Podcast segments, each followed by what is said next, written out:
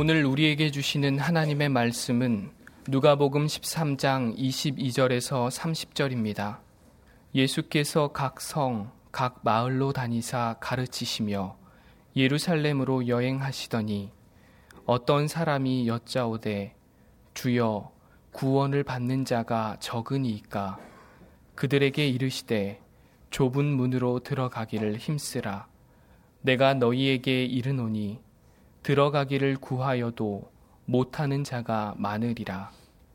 집주인이 일어나 문을 한 번 닫은 후에 너희가 밖에 서서 문을 두드리며 주여 열어주소서 하면 그가 대답하여 이르되 나는 너희가 어디에서 온 자인지 알지 못하노라 하리니 그때에 너희가 말하되 우리는 주 앞에서 먹고 마셨으며 주는 또한 우리를 길거리에서 가르치셨나이다 하나.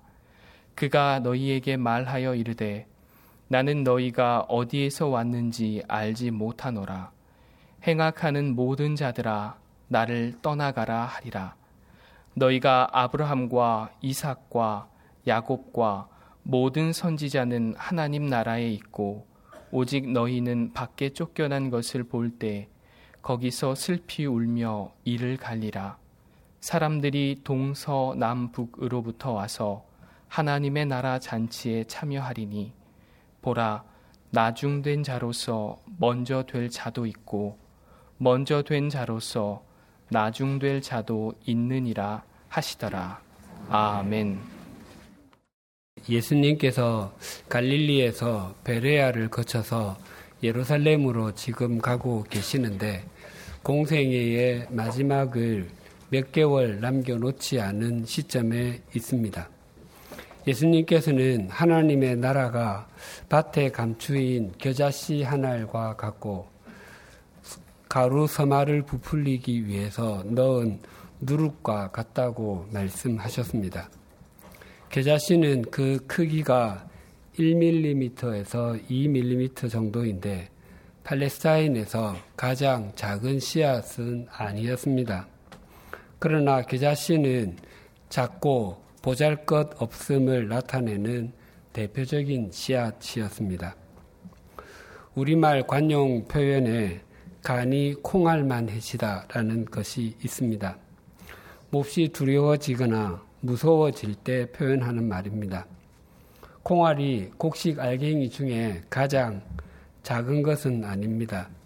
그렇다고 무서워지거나 두려움의 정도가 훨씬 클 때에 간이 쌀알만해지다라고 말하거나 무서워지거나 두려움의 정도가 극에 달할 때에 간이 깨알만해지다라고 말하지는 않습니다. 간이 콩알만해지다는 두려워지거나 무서워짐을 나타내는 통칭적인 표현입니다. 마찬가지로 겨자씨도 작고 보잘것없음을 통칭하는 표현이었습니다.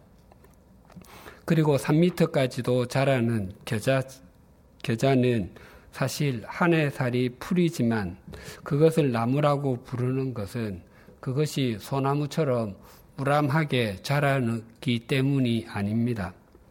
다 자란 겨자는 건기가 시작되는 5월이 되면 말라가기 시작하는데 누렇게 말라버린 겨자에 새들이 깃들이는 것을 깃들이는 것이 일상적이었기 때문에 그것을 보고 사람들은 계자나무라고 했습니다. 계자씨가 제 아무리 작고 보잘 것 없는 것처럼 보여도 그 속에 생명이 있기 때문에 반드시 성장하고 성숙해 가게 됩니다.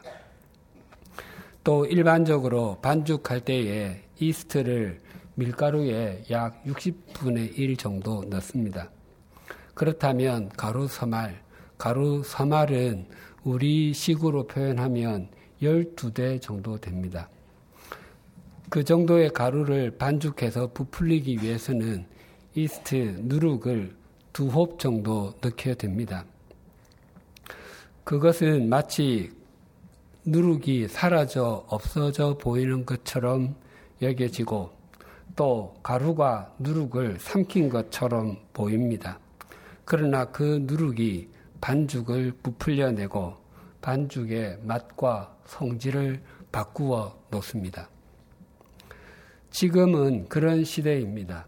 하나님의 나라가 땅에 심겨진 겨자씨 하나과 같고 반죽이 누룩을 삼킨 것처럼 보이는 시대입니다. 겨자씨가 심겨져 있는지 또 누룩이 가루에 들어가 있는지 모를 만큼 하나님의 나라가 작게 와 있습니다. 그래서 많은 사람들이 하나님의 나라를 무시하고 조롱하고 그것은 없는 것이라고 치부하기도 합니다. 하나님의 나라를 사는 것보다 화려한 세상 나라를 추구하는 것이 훨씬 더 가치가 있게 여기고 하나님의 말씀에 순종하는 것보다 내 가치관과 내 생각을 믿고 따르는 것이 훨씬 더 성공하는 인생을 사는 것이라고 목소리를 높이기도 합니다. 심지어 우리 그리스도인들도 예외가 아닙니다. 우리도 작게 보이는 하나님의 나라를 무시하곤 합니다.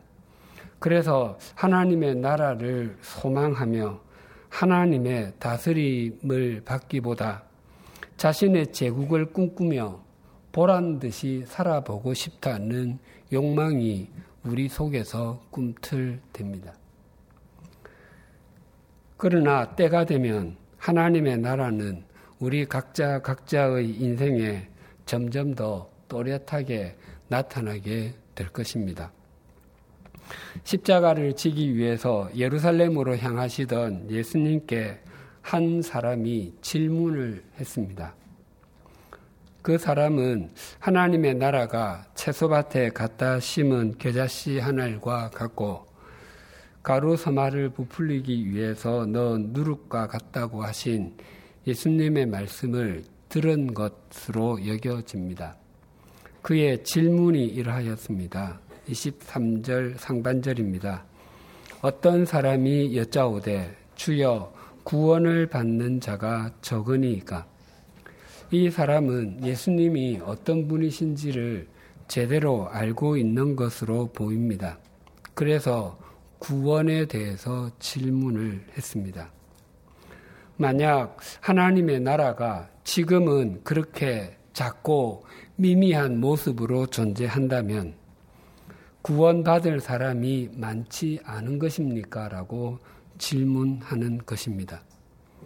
그런데 예수님은 많다 또는 적다라고 직접적으로 답변하지 않으시고 간접적으로 답변하셨습니다.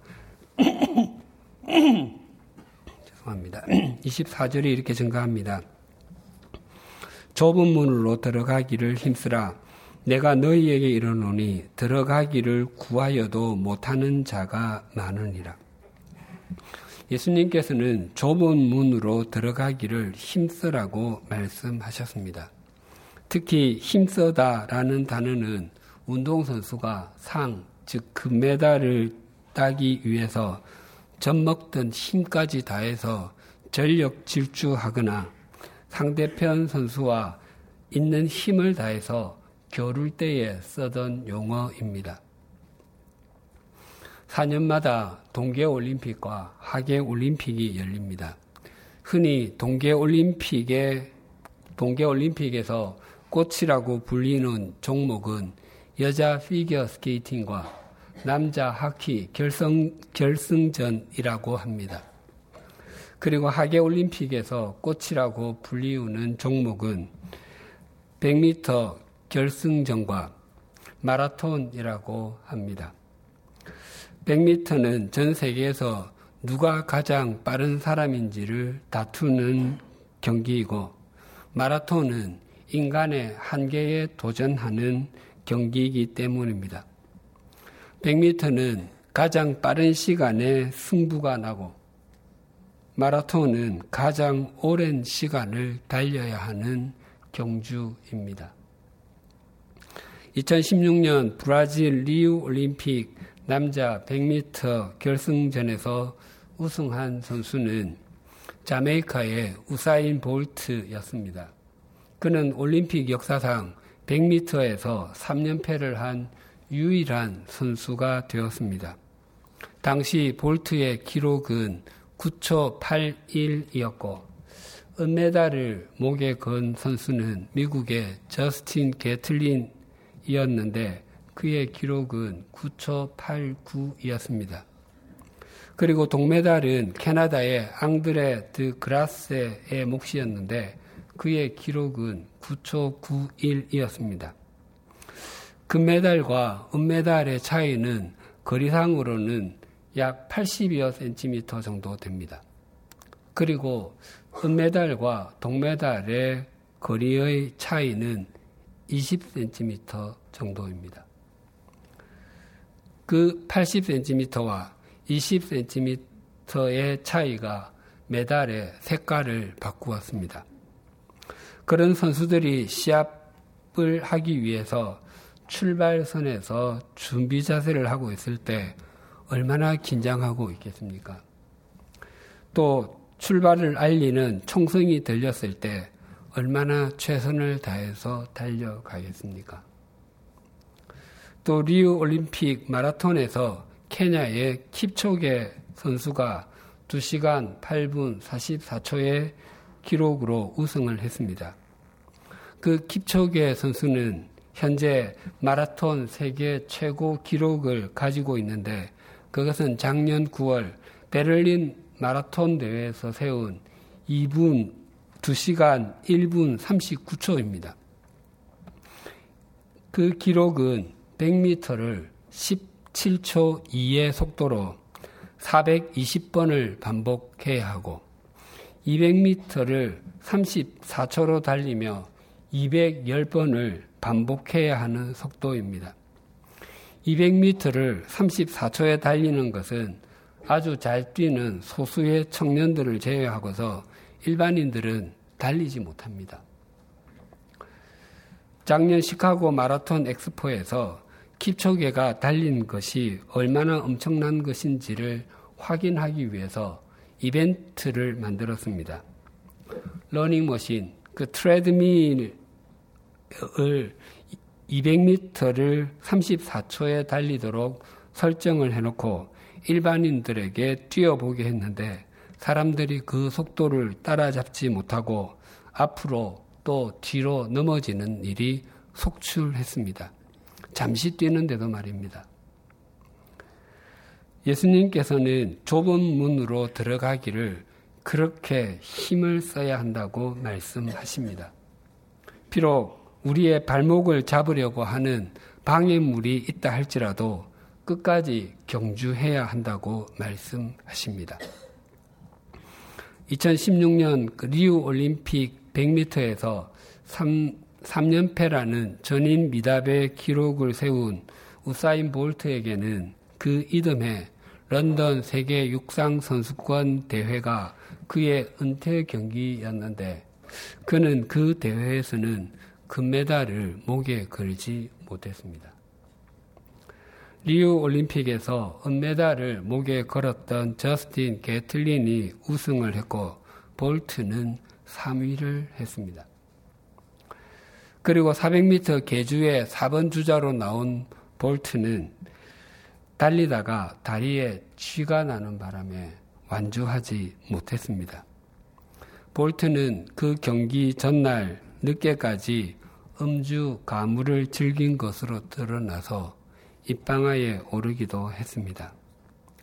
아무리 뛰어난 선수도 세월의 무게와 연습의 부족을 이길 수는 없습니다. 좁은 문으로 들어가 그 길을 걷는 삶은 이 땅에서 마지막 숨을 내어 쉬는 순간까지 이어져야 합니다. 운동 경기력이 아주 뛰어난 사람을 가리켜서 천재 선수, 황제 선수, 운동의 신, 운동의 여신 등이라고 말하지만 정작 당사자들은 그런 말들을 좋아하지 않는다고 합니다. 그것은 그런 자리에 이른 것이 마치 큰 노력을 하지 않고서도 이룬 것으로 오해하기 때문이라고 합니다. 다른 사람들보다 훈련을 덜 하고서 그런 자리에 오른 선수는 아무도 없습니다. 또 그런 자리를 유지하기 위해서 뼈를 깎는 듯한 노력을 기울이지 않는 선수도 아무도 없습니다. 믿음 생활도 마찬가지입니다. 저절로 믿음이 성장하고 성숙해지는 사람은 없습니다. 끊임없이 자기 부인과 헌신과 섬김이 없이 저절로 삶이 변하여 인생이 새로워지는 사람도 없습니다. 그렇게 힘을 쓰는 과정 속에서 하나님의 자녀다운 자녀가 되어 가고 그리스도인다운 그리스도인이 되어 갑니다. 좁은 문으로 들어가기를 힘쓰라는 24절의 말씀을 마태복음 7장 13절 14절에서는 이렇게 증가합니다. 좁은 문으로 들어가라. 멸망으로 인도하는 문은 크고 그 길이 넓어 그리로 들어가는 자가 많고 생명으로 인도하는 문은 좁고 길이 협착하여 찾는 자가 적음이라. 마태복음 5장, 6장, 7장은 예수님께서 산 위에서 가르쳐 주신 말씀이라고 하여 산상수훈이라고 합니다. 그 중에서 이 부분은 결론에 해당합니다. 산상수훈의 내용은 하나님의 백성다운 삶은 무엇이며 또 어떤 부분에까지 하나님의 다스림을 받아야 하는가입니다. 그 교훈 후에 좁은 문으로 들어가라는 말씀은 하나님 나라의 백성은 하나님의 말씀을 듣는 것으로는 충분하지 아니하고 그 말씀대로 살아가는 사람들이라는 것을 강조합니다. 누가복음의 오늘 본문도 동일합니다. 하나님 나라 하나님의 나라가 겨자씨 하늘과 같고 가루 섬알에 들어간 누룩과 같아서 다른 사람들이 그 중요성을 인식하지 못하고 의식도 하지 못하고 산다면 구원을 얻는 사람들이 적다는 말씀입니까? 라는 질문에 예수님께서는 좁은 문으로 들어가라고 말씀하셨습니다. 이것 역시 하나님 나라의 특징이나 성격을 아는 것으로 충분하지 아니하고 그 말씀대로 사는 것의 중요성에 대해서 강조하시는 것입니다. 마태복음과 누가복음은 동일하게 하나님의 다스림을 받는 삶인 하나님의 나라를 사는 것, 즉, 바른 그리스도인의 삶은 처음부터 좁은 문으로 들어가는 것이라고 말씀하십니다. 다양한 종류의 문들 가운데 회전문이 있습니다. 어떤 회전문은 커서 한 번에 몇 명씩 여러 사람들이 들어갈 수 있는 것도 있지만 어떤 회전문은 작아서 한 번에 한 사람씩 밖에 들어갈 수 없는 것도 있습니다.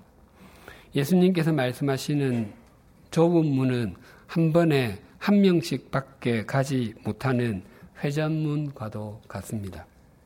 그래서 하나님께서 우리를 부르실 때도 무더기로 부르지 아니하시고 한 사람씩 한 사람씩 부르셨습니다. 그리고 하나님 나라를 사는 것, 하나님의 백성으로 사는 것은 좁은 문으로 들어가는 것이어서 그리로 들어가는 사람들이 아주 소수이고 그 길이 협착하여 찾는 사람도 적다고 말씀하셨습니다. 혹시 이런 질문을 하실지 모르겠습니다. 넓은 문, 넓은 길로 가지 말고 좁은 문, 좁은 협착한 길로 가라고 하시는데 그렇다면 지금 우리가 있는 곳은 중간문, 중간길입니까? 그래서 우리가 심소한, 심사숙고한 후에 이 문이나 저 문을 선택해서 들어가는 것입니까? 아닙니다.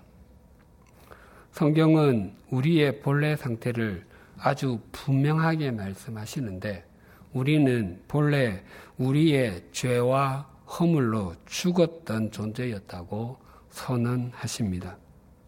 그러니까 우리는 중간길에 서 있던 존재가 아니라 우리 모두는 멸망하는 문으로 들어가서 그 길 위에서 있었던 존재들이었습니다.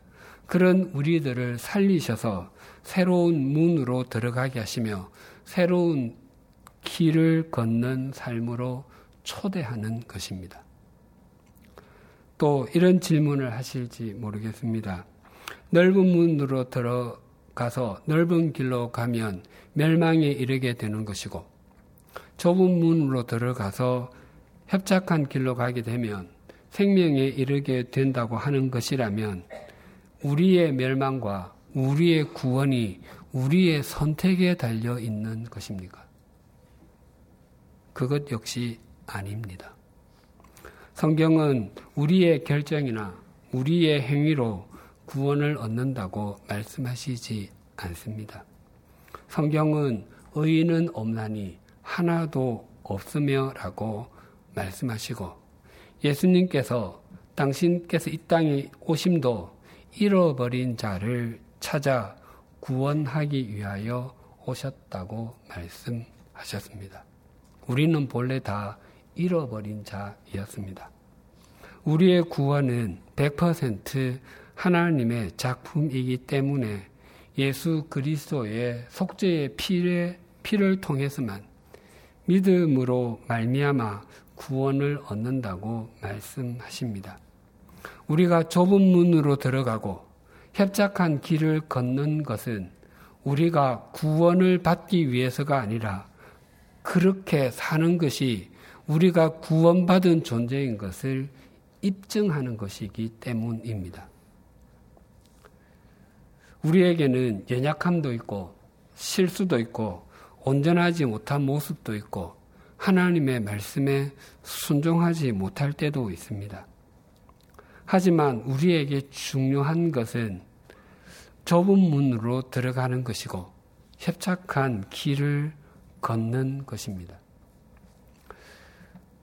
바른 그리스도인은 눈에 보이는 것이 최고 최상의 것이며 더 많은 것을 소유하고 더 큰 권력을 소유하는 것과 같은 세속적 가치관을 추구하며 사는 존재가 아니라 눈에 보이지 않을지라도 영원한 것이 최고 최상의 가치임을 인정하고 더 온전한 인격의 사람으로 가꾸어지고 다른 사람들을 사랑하고 섬길 줄 아는 생명의 가치관을 가진 사람들입니다. 그래서 그리스도인들에게 중요한 것은 자신의 삶의 방향을 주님께로 향하는 것이고 자신의 시선을 주님께 고정하는 것입니다. 히브리서 12장 1절, 2절은 이렇게 증가합니다.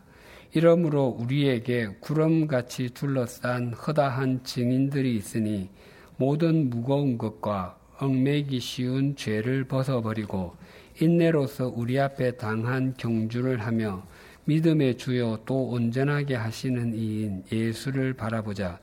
그는 그 앞에 있는 기쁨을 위하여 십자가를 참으사 부끄러움을 개의치 아니하시더니 하나님 보좌 우편에 앉으셨느니라.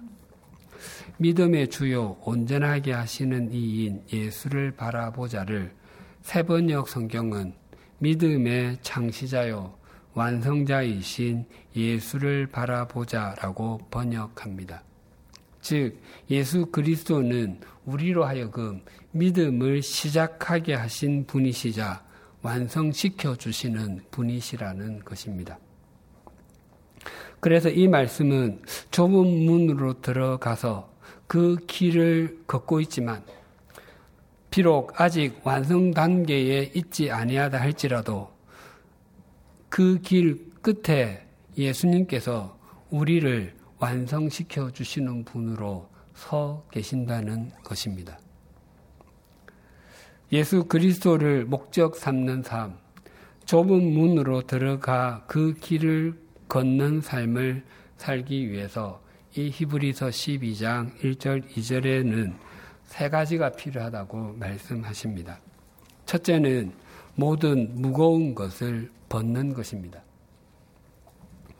고대의 운동 경기는 크게 두 가지였습니다. 격투기와 달리기입니다. 모든 경기의 원칙은 옷을 다 벗고 하는 것이었습니다. 아무것도 지닐 수 없었습니다. 의복을 입고 장신구를 주렁주렁 달고서는 싸울 수도 달릴 수도 없기 때문이었습니다. 게다가 이 무거운 것이라는 용어는 운동을 하지 않아서 찐 살이나 지방지를 의미하는 단어입니다. 마라톤 선수 중에 그 배가 올챙이 배처럼 튀어나온 사람을 보신 적이 있습니까? 이봉주 선수나 황명조 선수가 현역 시절에는 몸무게가 55kg이었다는 기사를 본 적이 있습니다. 그래야지 40km가 넘는 거리를 달릴 수 있기 때문입니다. 그리고 무산소 운동인 100m 달리기 선수들의 몸은 근육으로 가득합니다. 믿음의 경주에도 마찬가지입니다. 우리 몸에 허영이나 과시와 같은 지방질이 눈과 배에 끼기 시작하면 이 경주는 할 수 없습니다. 또 성공지상주의나 세속적 가치관과 같은 비계 덩어리가 머리에 차기 시작하면 도중에 포기하게 됩니다. 둘째는 얽매이기 쉬운 죄를 벗는 것입니다.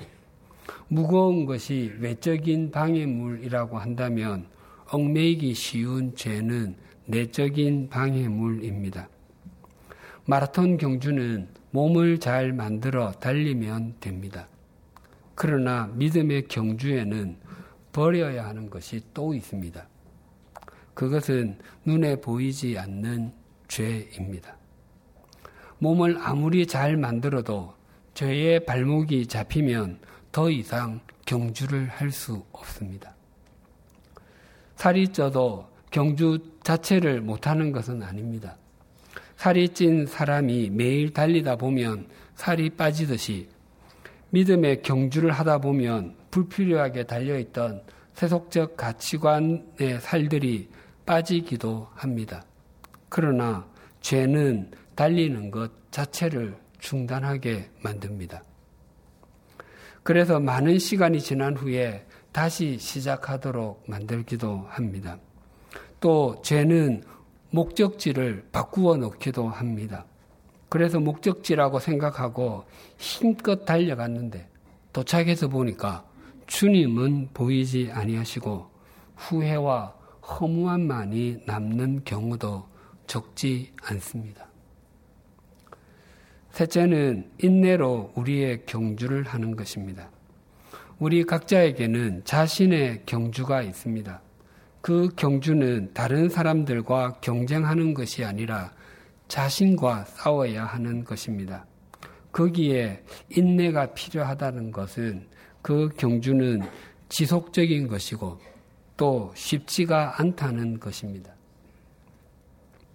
매일 30분에서 1시간씩 운동을 하는 사람과 24시간 쉬지도 않고 운동을 하고서 한 달 내내 쉬는 사람 중에 누가 더 건강하겠습니까? 또 매일 조금씩이라도 하나님의 말씀을 묵상하고 자신의 삶을 드리며 10년 동안 믿음 생활을 한 사람과 6개월에 한 번씩 3일 동안만 외부와는 완전히 연락을 차단하고 식음을 전폐하고 잠도 자지 않으면서 성경을 읽고 기도하는 것을 10년 동안 계속한 사람과 누가 더 믿음이 깊어지겠습니까? 우리가 과거 학창 시절에 새로 창고서를 샀을 때 열심히 공부하겠다고 결심하곤 하지 않았습니까? 하지만 그 결심이 그 참고서를 끝까지 공부할 끝까지 공부할 때까지 가는 사람은 그렇게 많지 않았습니다. 그래서 참고서 아랫면을 보면 윗부분만 까맣고 아랫부분은 하얗습니다.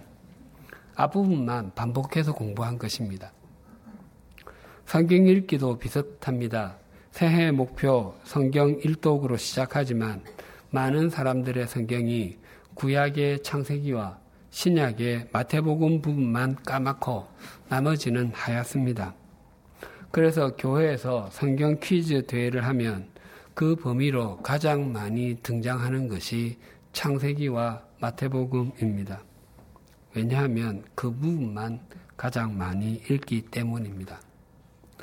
로마만 하루아침에 세워지지 않은 것이 아니라 믿음도 하루아침에 완성되지 않습니다. 어린 시절에 운동장에서 운동 경기나 놀이를 하기 위해서 금을 그어 보신 적이 있으십니까? 어떻게 그으면 바르게 그을 수 있습니까? 손에 짧은 막대기 하나 쥐고서 먼 곳에 움직이지 않는 지점에 자기 시선을 두고 그 길을 향해 달려가면 됩니다. 그러면 구간 구간은 바르지 않은 것처럼 보여도 전체가 반듯하게 그어져 있는 것을 확인하게 됩니다. 좀 더 반듯하게 그어 보겠다고 땅을 보고 달리게 되면 구간 구간은 반듯한 것처럼 보여도 전체가 휘어져 있는 것을 보게 됩니다. 우리가 영원한 우리의 목표점이 되시는 예수 그리스도를 목적으로 달려가기를 힘쓰면 우리의 인생도 바르게 됩니다. 사람들이 로마로 여행을 가게 되면 가장 많이 몰리는 곳이 성 베드로 대성당과 미켈란젤로의 천지 창조와 최후의 만찬이 등의 천장화가 있는 바티칸 박물관입니다. 그곳에 들어가려면 성수기에는 아침 일찍부터 줄을 서야 합니다. 과거에 로마를 여행했을 때 제게 가장 큰 감동을 준 곳이 두 곳이 있는데 베드로 대성당과 바티칸 박물관이 아니었습니다. 제게 감동을 준 곳 두곳 가운데 하나는 지하 묘지인 카타콤입니다. 지금까지 발견된 카타콤의 길이는 약 900km 정도이고 기독교가 공인이 될 때까지 약 300년 동안 600만 명의 시신이 매장되어 있다고 합니다. 성 베드로 대성당과 바티칸 박물관은 기독교가 가장 넓은 문으로 들어가서 가장 넓은 길을 가고 있을 때에 교회의 권력이 세상의 권력을 호령하려고 할 때에 지어진 것입니다. 그러나 카타콤은 그리스도인이 된다고 하는 것은 곧 좁은 문으로 들어가서 협착한 길을 걷는 것을 의미할 때에 만들어진 것입니다. 그 카타콤에는 머리가 없는 유골도 있고 팔다리가 없는 유골도 있습니다. 그것들의 대부분은 로마의 카이사르를 추라고 고백하고 그 신전의 머리를 조아리기만 하면 세상에서 편한 사람, 넓은 길을 갈 수 있음에도 그것을 거부하고 예수 그리스도를 주라고 고백함으로 원형 경기장인 콜로세움에서 사자와 같은 맹수에게 찢겨 죽인, 죽은 그리스도인들의 유골들입니다. 그들은 평생 지하 토굴에 살면서도 좁은 문으로 들어갔던 사람들이었습니다. 또 하나 제게 감동이 되었던 곳은 해골 성당이었습니다. 그곳은 그렇게 유명한 곳도 아니었고 안내 책자나 관광 지도에도 잘 나와 있지 않습니다.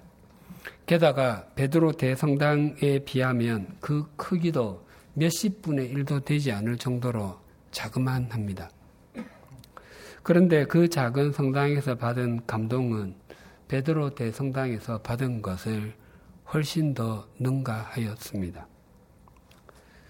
그 성당 지하 예배당에는 수백 년 동안 모은 4천여 명의 수도사들의 유골들이 장식 되어 있습니다. 예배당에 전시된 유골들을 따라서 가다 보면 가장 안쪽에 미라 같은 유골이 반듯하게 누워 있습니다. 그리고 그 옆에 한 팻말이 있는데 거기에는 이탈리아어, 독일어, 프랑스어, 영어 등으로 쓰여져 있습니다. 그 내용을 우리말로 풀어 해석하면 이러합니다. 당신이 지금 존재하는 것처럼 우리도 과거에 그랬지요. 우리가 지금 누워 있는 것처럼 당신도 미래에 이렇게 될 것입니다. 세상은 언제나 우리를 넓은 문과 넓은 길로 오라고 손짓을 합니다. 좁은 문으로 들어가서 협착한 길을 걷는 것은 지혜롭지 못하며 미련한 것이라고 말합니다. 그러나 우리가 이 땅에서 우리의 마지막 숨을 내어 쉬는 날, 우리는 주님 앞에 서서 평가를 받게 될 것입니다. 당신이 지금 존재하는 것처럼 우리도 과거에 그랬지요. 우리가 지금 누워 있는 것처럼 당신도 미래에 이렇게 될 것입니다.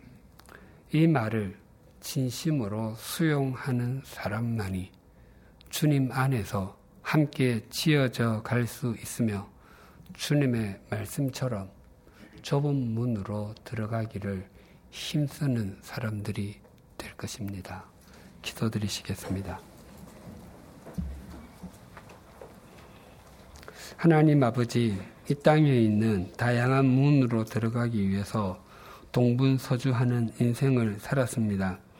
또한 다른 사람들이 들어가는 문보다 더 큰 문으로 들어가고 싶었고, 더 화려한 문으로 들어가기를 갈망했고, 더 높은 곳에 있는 문으로 들어가기 위해서 하지 말아야 할 말도 많이 했고, 하지 말아야 할 행동도 적지 않게 행했음을 고백합니다. 그럼에도 주님께서 들어가기를 힘쓰라고 말씀하신 좁은 문에 대해서는 없는 것처럼 애써 외면하기도 했고 나를 돋보이게 해 주지 않는 것이라고 무시하기도 했습니다. 그러나 지나온 삶을 돌이켜보면 그렇게 크게 보여서 우리를 크게 만들어 줄 것이라고 생각했던 문은 우리에게 한숨이 나오게 했고 우리를 화려하게 만들어 줄 것이라고 믿었던 문은 우리를 허영의 시장에 머물게 했으며 우리를 높여 줄 것이라고 확신했던 문은 우리로 하여금 하나님을 하나님으로 인정하지 않는 교만한 사람으로 만들었음을 고백합니다. 우리에게 믿음과 순종의 용기를 주셔서 주님께서 말씀하시는 좁은 문으로 들어가게 하시고 그 길이 아무리 좁아도 또 어떤 장애물이 있어도 주님과 동행하는 기쁨을 누리게 하여 주시옵소서. 그 길 끝에 계시는 주님을 목적으로 삼고 매일매일 걸어감으로 훗날에 주님 앞에 섰을 때 우리의 이름을 불러주시며 우리의 등을 두드려 주시는 주님의 은총을 더딥게 하여 주옵소서 예수님의 이름으로 기도드립니다. 아멘.